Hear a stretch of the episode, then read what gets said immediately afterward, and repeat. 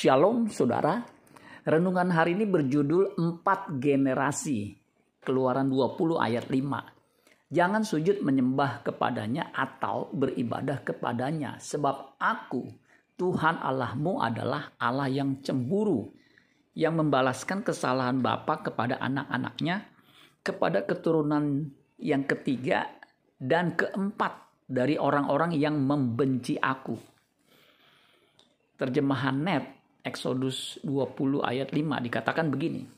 You shall not bow down to them or serve them.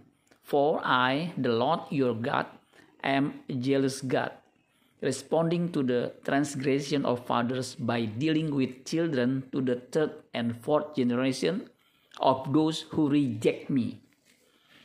Allah yang disembah bangsa Israel adalah Allah cemburu yang membalas kesalahan orang yang membencinya sampai keturunan atau generasi yang keempat. Jika satu generasi 40 tahun, berarti murka Allah kepada orang yang membenci dia tidak main-main. Itulah sebabnya orang percaya harus hidup benar-benar benar dan mewarisi imannya bukan hanya kepada anaknya saja, tetapi juga sampai ke cucu, cicit, dan buyutnya. Menurut sejarah, jika suatu bangsa yang bisa bertahan selama empat generasi setelah merdeka, maka negara itu akan tetap eksis seterusnya.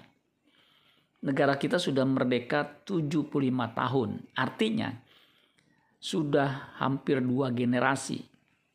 Kita berdoa dan berharap bisa terus menjadi NKRI yang jaya meskipun menghadapi tantangan baik dari dalam maupun dari luar. Untuk itu, orang percaya juga harus mengambil peran menjaga keutuhan NKRI dengan hikmat dan kebijaksanaan yang dari Tuhan. Amin buat firman Tuhan. Tuhan Yesus memberkati. Sola Gracia.